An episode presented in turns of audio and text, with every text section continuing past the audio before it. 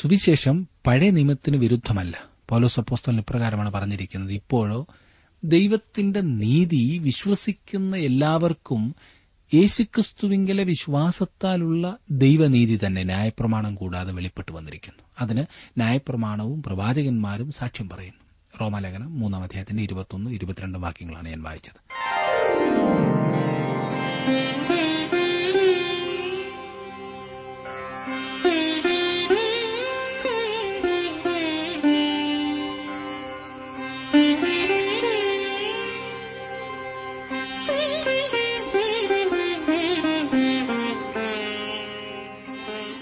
T W ആറിന്റെ വേദപഠന class ആരംഭിക്കുകയാണ്.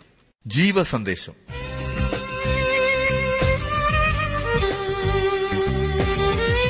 വിശുദ്ധ ലൂക്കോസ് എഴുതിയ സുവിശേഷം ഒൻപതാം അധ്യായം ഇരുപത്തിയേഴ് മുതൽ അറുപത്തിരണ്ട് വരെയുള്ള വാക്യങ്ങൾ. പ്രാർത്ഥനയോടെ നമുക്ക് ശ്രവിക്കാം. ബ്രദർ ജോർജ് ഫിലിപ്പ് ദൈവവചനം പഠിപ്പിക്കും വെളിച്ചവും രക്ഷയും ഭയമെനിക്കു ലേശം വേണ്ട മണ്ണിൽ യഹോവയൻ ജീവന്റെ ബലവും തന്നെ. പേടിപ്പാനിനിയും യാതൊന്നുമില്ലല്ലോ. യഹോവയൻ വെളിച്ചവും രക്ഷയും ഭയമെനിക്കു ലേശം വേണ്ടമന്നി യഹോവയൻ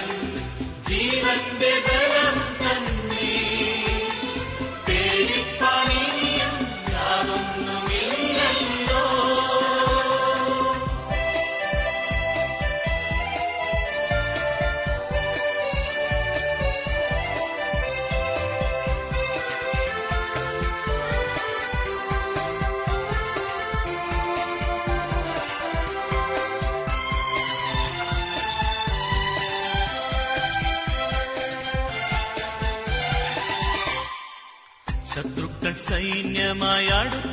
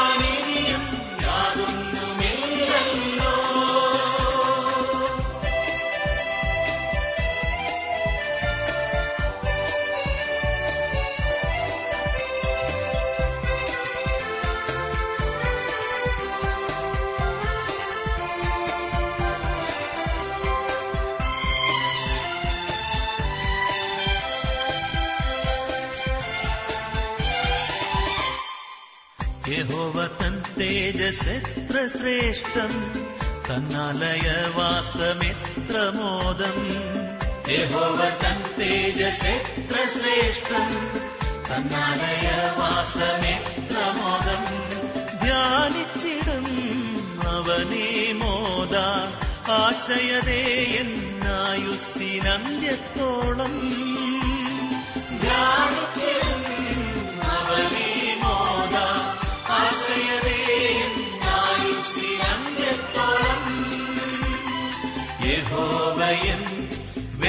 വെളിച്ചവും രക്ഷയും. ഭയമെനിക്കു ലേശം വേണ്ടമന്നി. യഹോവയൻ ജീവന്റെ ബലവും തന്നെ.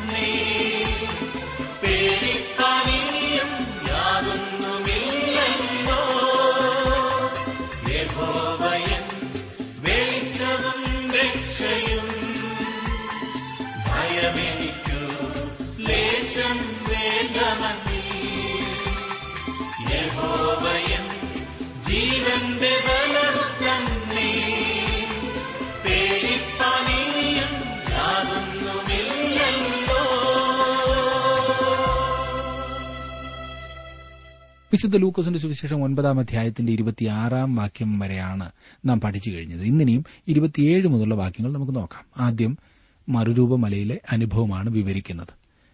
മറുരൂപപ്പെടലിനെക്കുറിച്ച് പറയുമ്പോൾ വൈദ്യനായ ലൂക്കോസ് മറ്റ് സുവിശേഷ എഴുത്തുകാർ വിട്ടുപോയിട്ടുള്ള ഏതാനും കാര്യങ്ങൾ കൂട്ടിച്ചേർത്തിരിക്കുന്നു എന്ന് ഓർക്കണം. ഇരുപത്തിയേഴാം വാക്യം ഒൻപതാം അധ്യായത്തിന്റെ ഇരുപത്തിയേഴാം വാക്യം. എന്നാൽ ദൈവരാജ്യം കാണുവോളം മരണം ആസ്വദിക്കാത്തവർ ചിലർ ഇവിടെ നിൽക്കുന്നവരിലുണ്ട് സത്യം എന്ന് ഞാൻ നിങ്ങളോട് പറയുന്നു. ശിമോൻ പത്രോസ് ഈ വാക്യം നമുക്ക് വ്യാഖ്യാനിച്ചു തരുന്നു. അവൻ ദൈവരാജ്യം കണ്ടു എന്ന് പറഞ്ഞിരിക്കുന്നു. എവിടെയാണ് അവൻ അത് കണ്ടത്? പത്രോസും കർത്താവിനോടുകൂടെ വിശുദ്ധ പർവതത്തിലുണ്ടായിരുന്നു അവൻ അതിന് ദൃക്സാക്ഷിയായിരുന്നു. രണ്ട് പത്രോസ് ഒന്നാം അധ്യായത്തിന്റെ പതിനാറ് മുതൽ പതിനെട്ട് വരെയുള്ള വാക്യങ്ങളിൽ പത്രോസ് ഇപ്രകാരം പറഞ്ഞിരിക്കുന്നു. ഞങ്ങൾ നമ്മുടെ കർത്താവായ യേശുക്രിസ്തുവിന്റെ ശക്തിയും പ്രത്യക്ഷതയും നിങ്ങളോട് അറിയിച്ചത് നിർമ്മിത കഥകളെ പ്രമാണിച്ചിട്ടല്ല. അവന്റെ മഹിമ കണ്ട സാക്ഷികളായി തീർന്നിട്ടത്രേ. ഇവൻ എന്റെ പ്രിയപുത്രൻ ഇവങ്കിൽ ഞാൻ പ്രസാദിച്ചിരിക്കുന്നു എന്നുള്ള ശബ്ദം അതിശ്രേഷ്ഠ തേജസ്സിങ്കൽ നിന്ന് വന്നപ്പോൾ പിതാവായ ദൈവത്താൽ അവന് മാനവും തേജസ്സും ലഭിച്ചു. ഞങ്ങൾ അവനോടുകൂടെ വിശുദ്ധ പർവതത്തിൽ ഇരിക്കുമ്പോൾ സ്വർഗത്തിൽ നിന്നും ഈ ശബ്ദം ഉണ്ടായത് കേട്ടു. ശിമോൻ പത്രോസ് നൽകിയ വിശദീകരണം ഇതാണ്. അവിടെ അപ്പോൾ ഉണ്ടായിരുന്ന മനുഷ്യർ ഇന്നത്തെ ചില ആധുനിക പണ്ഡിതന്മാരെക്കാൾ കൂടുതൽ അറിഞ്ഞിരിക്കണം എന്നാണ് എന്റെ അഭിപ്രായം. ഇന്നത്തെ വാദം കേട്ടാൽ എന്തൊരു രസമാണെന്നറിയില്ലേ? ഇരുപത്തിയെട്ടാം വാക്യം നോക്കിക്കേ. ഈ വാക്കുകളെ പറഞ്ഞിട്ട് ഏകദേശം എട്ട് നാൾ കഴിഞ്ഞപ്പോൾ അവൻ പത്രോസിനെയും യോഹന്നാനെയും യാക്കോബിനെയും കൂട്ടിക്കൊണ്ട് പ്രാർത്ഥിപ്പാൻ മലയിൽ കയറിപ്പോയി. കർത്താവ് പ്രാർത്ഥിപ്പാനായി മലയിൽ പോയപ്പോൾ പത്രോസ് യാക്കോബ് യോഹന്നാൻ എന്നിവരെ കൂടെ കൊണ്ടുപോയി. അവൻ പ്രാർത്ഥിച്ചുകൊണ്ടിരുന്നപ്പോൾ കർത്താവിന്റെ മുഖഭാവത്തിൽ മാറ്റമുണ്ടായി. അവന്റെ ഭാവത്തിൽ രൂപാന്തരം സംഭവിച്ചു. അതെ മെറ്റാമോർഫും എന്ന ഗ്രീക്ക് വാക്കിൽ നിന്നാണ് ഈ മെറ്റാമോർഫോസിസ് എന്ന ഇംഗ്ലീഷ് വാക്കുണ്ടായത്.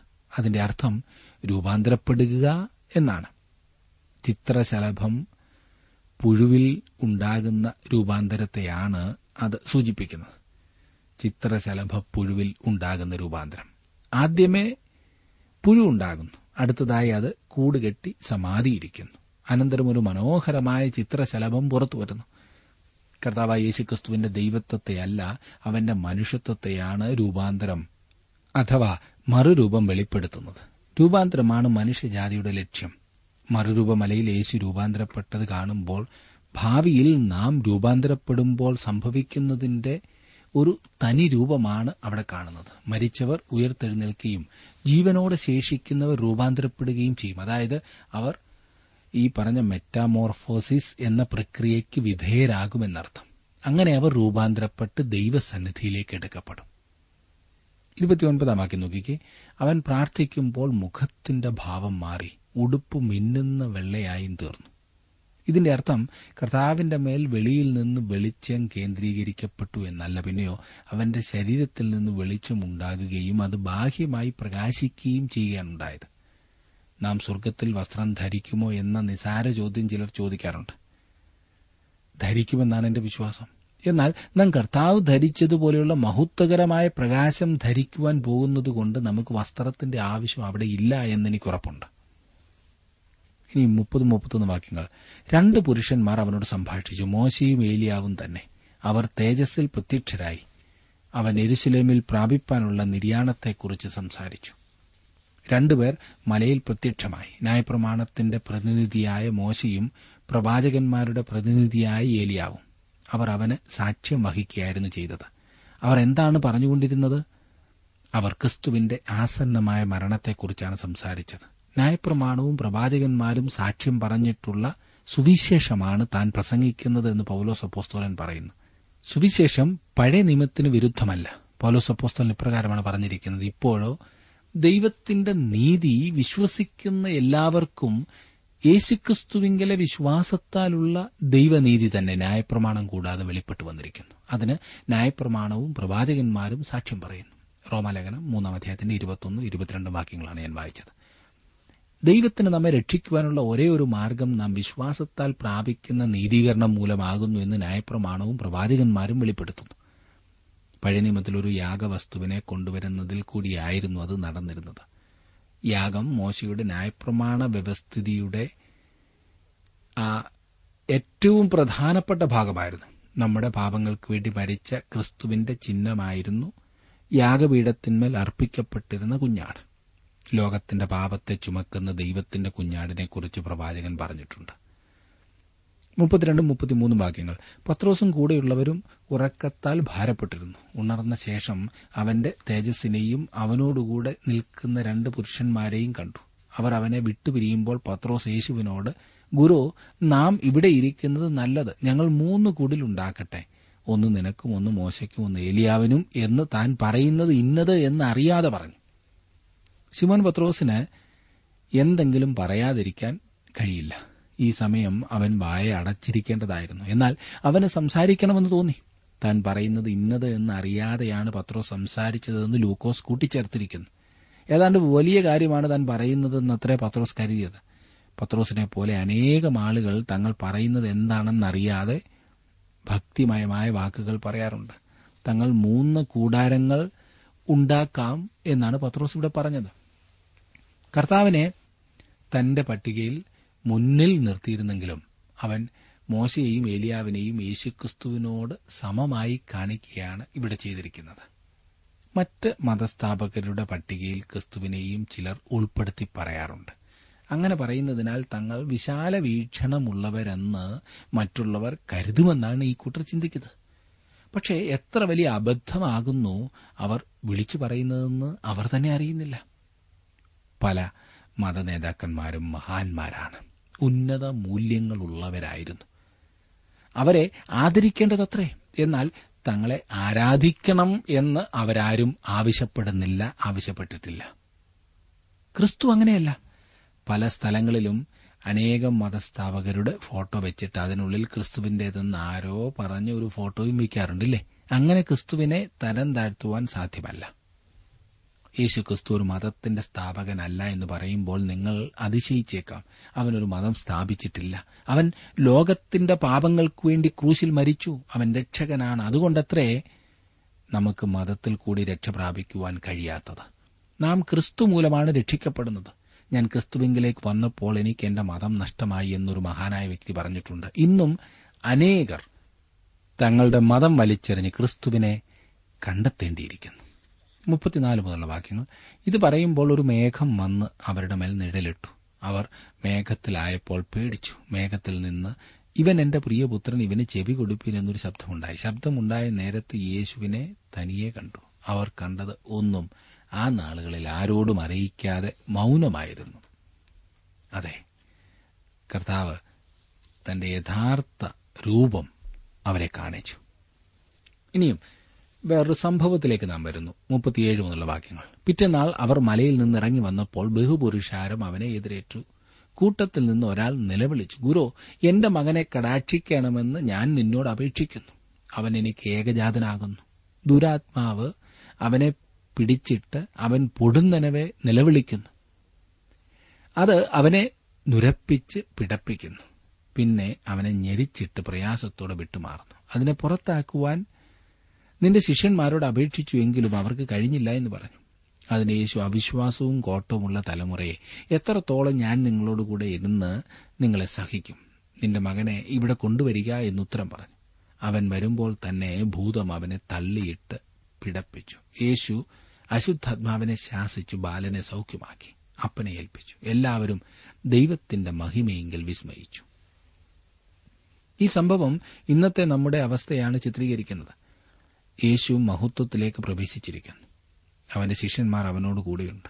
നാം ഇവിടെ മലയുടെ അടിവാരത്തിൽ ആശയക്കുഴപ്പത്തിന്റെയും അശക്തിയുടെയും പ്രശ്നങ്ങളുടെയും താണലോകത്തിലായിരിക്കുന്നു. ലോകം ഇന്ന് ഭൂതം ബാധിച്ച ഒരു മനുഷ്യനെ പോലെയാണ് പ്രവർത്തിക്കുന്നത്. ലോകത്തിന്റെ ആവശ്യമുഖത്ത് സഭ നിസ്സഹായയായി തീർന്നിരിക്കുകയാണ്.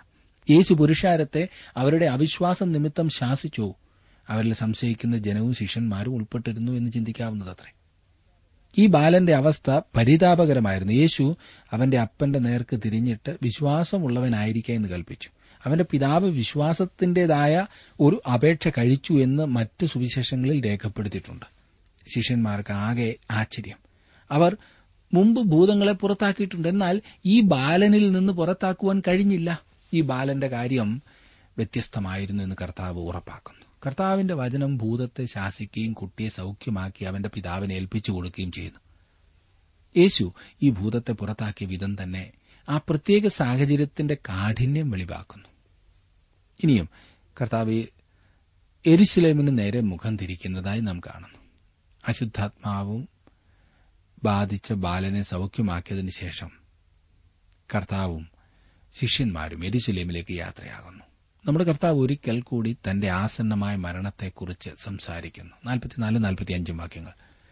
യേശു ചെയ്യുന്നതിലൊക്കെയും എല്ലാവരും ആശ്ചര്യപ്പെടുമ്പോൾ അവൻ തന്റെ ശിഷ്യന്മാരോട് നിങ്ങൾ ഈ വാക്ക് ശ്രദ്ധിച്ചു കേട്ടുകൊള്ളുവിൻ. മനുഷ്യപുത്രൻ മനുഷ്യരുടെ കയ്യിൽ ഏൽപ്പിക്കപ്പെടുവാൻ പോകുന്നു എന്ന് പറഞ്ഞു. ആ വാക്ക് അവർ ഗ്രഹിച്ചില്ല. അത് തിരിച്ചറിയാതവണ്ണം അവർക്ക് മറഞ്ഞിരുന്നു. ആ വാക്ക് സംബന്ധിച്ച് അവനോട് ചോദിപ്പാൻ അവർ ശങ്കിച്ചു. മരിച്ചവരിൽ നിന്ന് ഉയർത്തെഴുന്നേൽക്കുക എന്ന കാര്യം അവർക്ക് ശരിയായി മനസ്സിലായിരുന്നില്ല. അവർക്ക് വേണ്ടിയുള്ള തന്റെ മരണത്തെക്കുറിച്ചാണ് യേശു ഇവിടെ പറയുന്നത്. അവർ എന്തെങ്കിലും ചോദ്യങ്ങൾ ചോദിക്കുമെന്ന് നിങ്ങൾ ചിന്തിച്ചേക്കാം പക്ഷേ ഒന്നും ഉണ്ടായില്ല. വാക്യം. അവരിൽ വെച്ച് ആർ വലിയവൻ എന്ന് ഒരു വാദം അവരുടെ ഇടയിൽ നടന്നു. രൂപാന്തരപ്പെടലിന് ശേഷം ശിഷ്യന്മാർ താഴ്മയുള്ളവരും അവന്റെ ഇഷ്ടം അനുസരിക്കുന്നവർ ആയിത്തീരുകയും ചെയ്യുമെന്നായിരിക്കും നിങ്ങൾ ചിന്തിക്കുന്നത്. എന്നാൽ നേരെ മറിച്ചാണ് സംഭവിച്ചത്. അവർ സ്ഥാനമോഹികളായി തീരുകയായിരുന്നു അവർ കിരീടത്തെക്കുറിച്ച് ചിന്തിച്ചുകൊണ്ടിരുന്നു. ക്രൂശിനെ അവഗണിച്ചു കളഞ്ഞു. അവർ വൃതാഭിമാനം കാക്ഷിക്കുന്നവരായിരുന്നു. അതെ അന്നു മുതൽ ഇന്നുവരെയും അവന്റെ ശിഷ്യന്മാർക്കുണ്ടായിട്ടുള്ള ശാപം ഇതുതന്നെയാണ്. ഇന്നും സഭയുടെ ശാപങ്ങളിൽ ഒന്ന് ഇതല്ലേ? ഗലാത്തിയിലെ ക്രിസ്ത്യാനികൾക്ക് പൌലോസ് അപ്പോസ്തോലൻ ഇപ്രകാരം എഴുതി നാം അന്യോന്യം പോരിന് വിളിച്ചും അന്യോന്യം അസൂയപ്പെട്ടും കൊണ്ട് വൃതാഭിമാനികളാകരുതെന്ന് ഗലാത്യർ അഞ്ചിന്റെ ഇരുപത്തി ഇനി ഞാൻ ഒൻപതാം അധ്യായത്തിന്റെ നാൽപ്പത്തിയേഴ് നാൽപ്പത്തിയെട്ടും വാക്യങ്ങൾ വായിക്കട്ടെ? യേശു അവരുടെ ഹൃദയവിചാരം കണ്ട് ഒരു ശിശുവിനെ എടുത്ത് അരികെ നിർത്തി. ഈ ശിശുവിനെ എന്റെ നാമത്തിൽ ആരെങ്കിലും കൈക്കൊണ്ടാൽ എന്നെ കൈക്കൊള്ളുന്നു. എന്നെ കൈക്കൊള്ളുന്നവനോ എന്നെ അയച്ചവനെ കൈക്കൊള്ളുന്നു. നിങ്ങൾ എല്ലാവരിലും ചെറിയവനായവൻ അത്രേ വലിയവൻ ആകും എന്നവരോട് പറഞ്ഞു. ഇത് ഒരു വലിയ പ്രമാണമാണ്. ദൈവത്തെ ശാന്തമായും വിശ്വസ്തയോടും കൂടെ സേവിക്കുന്ന നമ്മുടെ സഭകളിലെ അധികം അറിയപ്പെടാത്ത ആളുകളാണ് ഏറ്റവും വലിയ വിശുദ്ധന്മാർ എന്നത്ര എന്റെ ബലമായ വിശ്വാസം.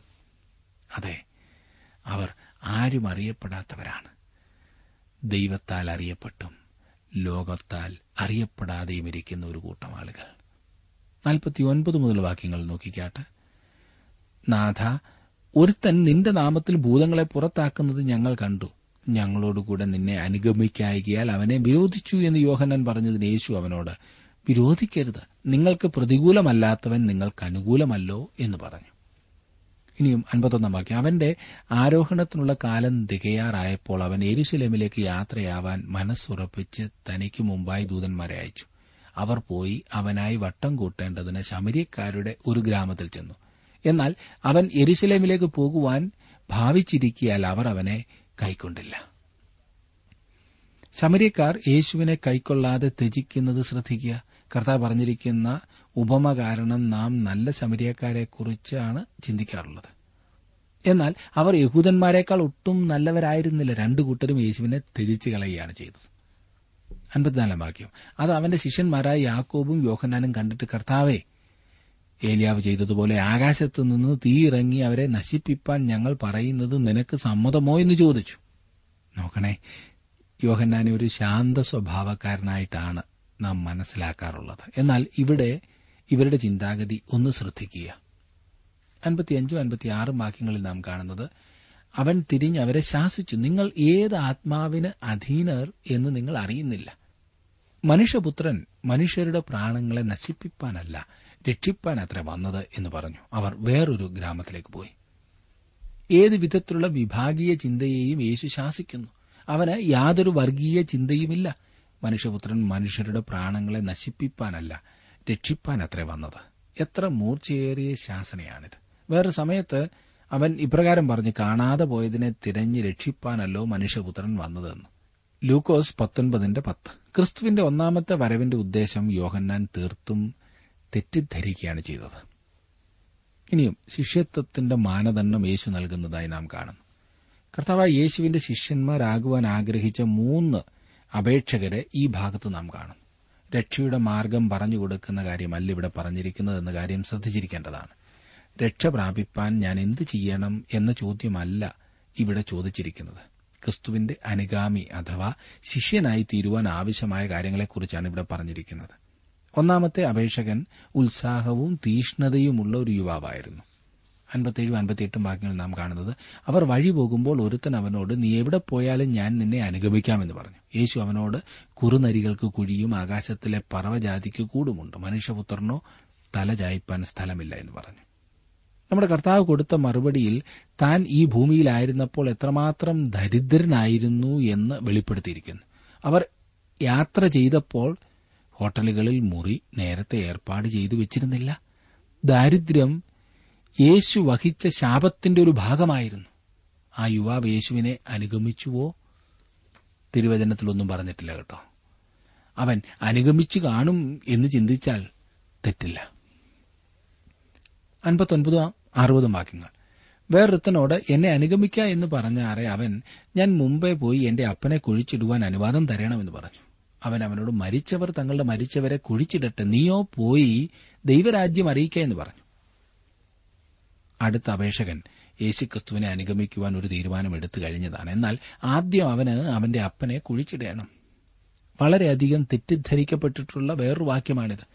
ആ യുവാവിനെ പിതാവിന്റെ ശവസംസ്കാരത്തിൽ പങ്കുകൊള്ളുന്നതിൽ നിന്ന് യേശു വിലക്കുകയല്ലായിരുന്നു ചെയ്തത്. പിന്നെയോ അവൻ പറഞ്ഞത് തന്റെ പിതാവ് മരിക്കുന്നത് വരെയും അവനെ സംരക്ഷിക്കേണ്ട ചുമതല തനിക്കുണ്ട് എന്നാണ്.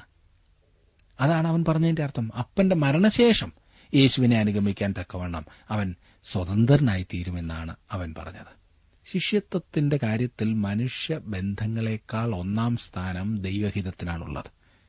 ഞാൻ വീണ്ടും പറയട്ടെ ശിഷ്യത്വത്തിന്റെ കാര്യത്തിൽ മനുഷ്യബന്ധങ്ങളെക്കാൾ ഒന്നാം സ്ഥാനം ദൈവഹിതത്തിനാണുള്ളത്. ക്രിസ്തുവും മനുഷ്യബന്ധങ്ങളും തമ്മിൽ എന്തെങ്കിലും സംഘർഷം ഉളവാകുമ്പോൾ അവിടെ ക്രിസ്തു ഒന്നാം സ്ഥാനം അവകാശപ്പെടുന്നു.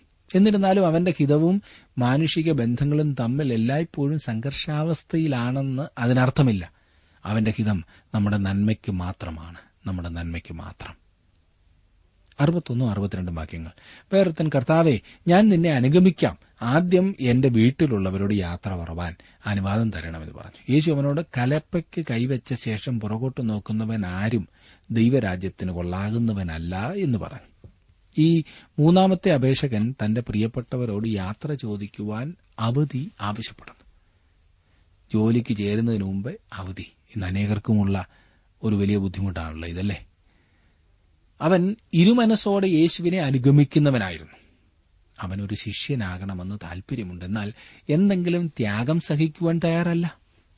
സുവിശേഷ വേലയ്ക്ക് പോകണമെന്ന് താൽപര്യമുണ്ട് എന്നാൽ ത്യാഗം സഹിക്കുവാൻ തയ്യാറല്ല. അതിന് വില കൊടുപ്പാൻ തയ്യാറല്ല. ഈ ദൌത്യത്തിന്റെ ആവശ്യകതയും തിടുക്കവും അവനെ ബാധിച്ചിട്ടില്ലായിരുന്നു. എല്ലാം ഒത്താൽ ഞാൻ വരാം.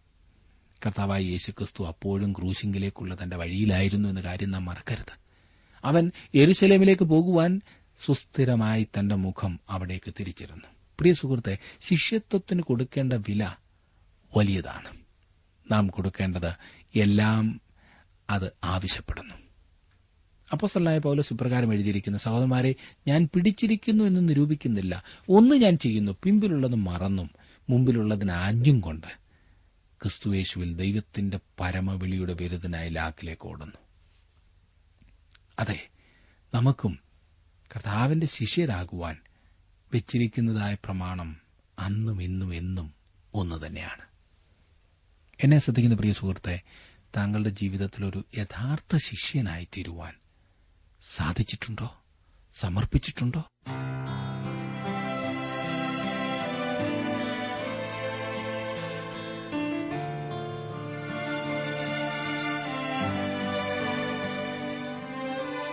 ഇന്നത്തെ ജീവസന്ദേശ പഠന ക്ലാസ്സിലൂടെ ഞങ്ങളെ ശ്രദ്ധിച്ച എല്ലാ പ്രിയ ശ്രോതാക്കളോടുമുള്ള നന്ദിയെ അറിയിക്കട്ടെ. ദൈവവചനം കൃത്യമായി ക്രമമായി പഠിക്കുവാൻ ലഭിച്ചിരിക്കുന്ന ഈ അസുലഭ അവസരം പ്രയോജനപ്പെടുത്തുകയും സ്നേഹിതരെ അതിനായി ഉത്സാഹിപ്പിക്കുകയും ചെയ്യുക. അഭിപ്രായങ്ങളും നിർദ്ദേശങ്ങളും പ്രാർത്ഥനാ വിഷയങ്ങളും ഞങ്ങളെ അറിയിക്കുക. ഈ പുസ്തകത്തിന്റെ വിഷയവിഭജനം audio C D S D card എന്നിവ ആവശ്യമെങ്കിൽ ഞങ്ങളുമായി ബന്ധപ്പെടുക. ഞങ്ങളുടെ വിലാസം ജീവസന്ദേശം പോസ്റ്റ് ബോക്സ് നമ്പർ മൂന്ന് തിരുവല്ല അഞ്ച് Keralam. Phone zero four six nine two seven zero zero two eight four. Mobile nine four four seven seven six seven three seven eight. ഞങ്ങളുടെ email address Malayalam T T B at radio eight eight two dot com. വെബ്സൈറ്റിലും ഞങ്ങളുടെ programme ലഭിക്കുന്നതാണ്. ഞങ്ങളുടെ website W W W dot radio eight eight two dot com.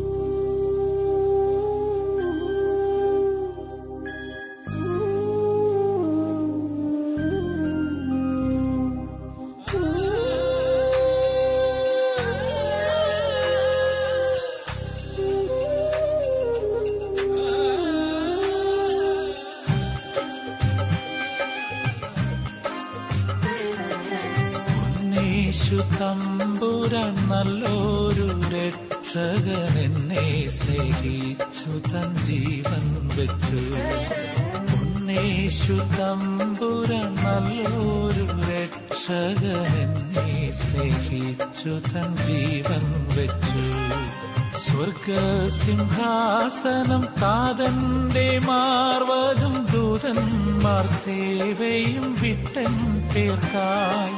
സ്വർഗസിംഹാസനം താതന്റെ മാർവതും ദൂതന്മാർ സേവയും written പേർക്കായി. ദാസനെ പോലവൻ ജീവിച്ചു പാവിയൻ ശാപം ശിരസതിലേറ്റിടുവാൻ. ദാസനെ പോലവൻ ജീവിച്ചു പാപിയൻ ശാപം ശിരസതിലേറ്റിടുവാൻ. ഉന്നേഷു തമ്പുരാൻ നല്ലൊരു രക്ഷകൻ എന്നെ സ്നേഹിച്ചു തൻ ജീവൻ വെച്ചു.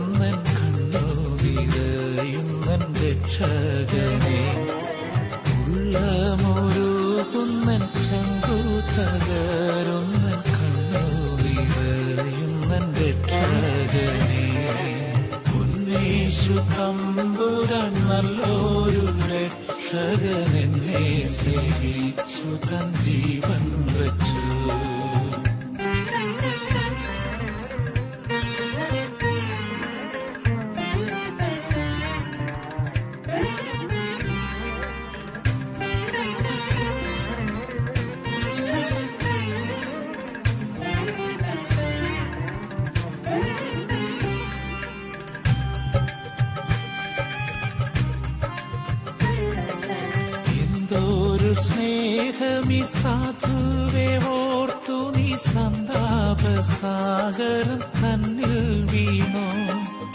എന്തോരു സ്നേഹമി സാധുവേ ഓർത്തു നീ സന്താപസാഗരം തന്നിൽ വീണോ. എന്നെ വിളിച്ചു നീ എന്നെ എടുത്തു നിന്നോ മരം പൈതല തീർക്കേണം വിളിച്ചു നീ എന്നേടുത്തു നിന്നോ മനം പൈതല തീർക്കേണമേ ഉന്നേശു തമ്പുരാൻ നല്ലൊരു രക്ഷകൻ എന്നെ സ്നേഹിച്ചു തൻ ജീവൻ വെച്ചു. ഉന്നേഷു തമ്പുരാൻ നല്ലൊരു രക്ഷകൻ എന്നെ സ്നേഹിച്ചു തൻ ജീവൻ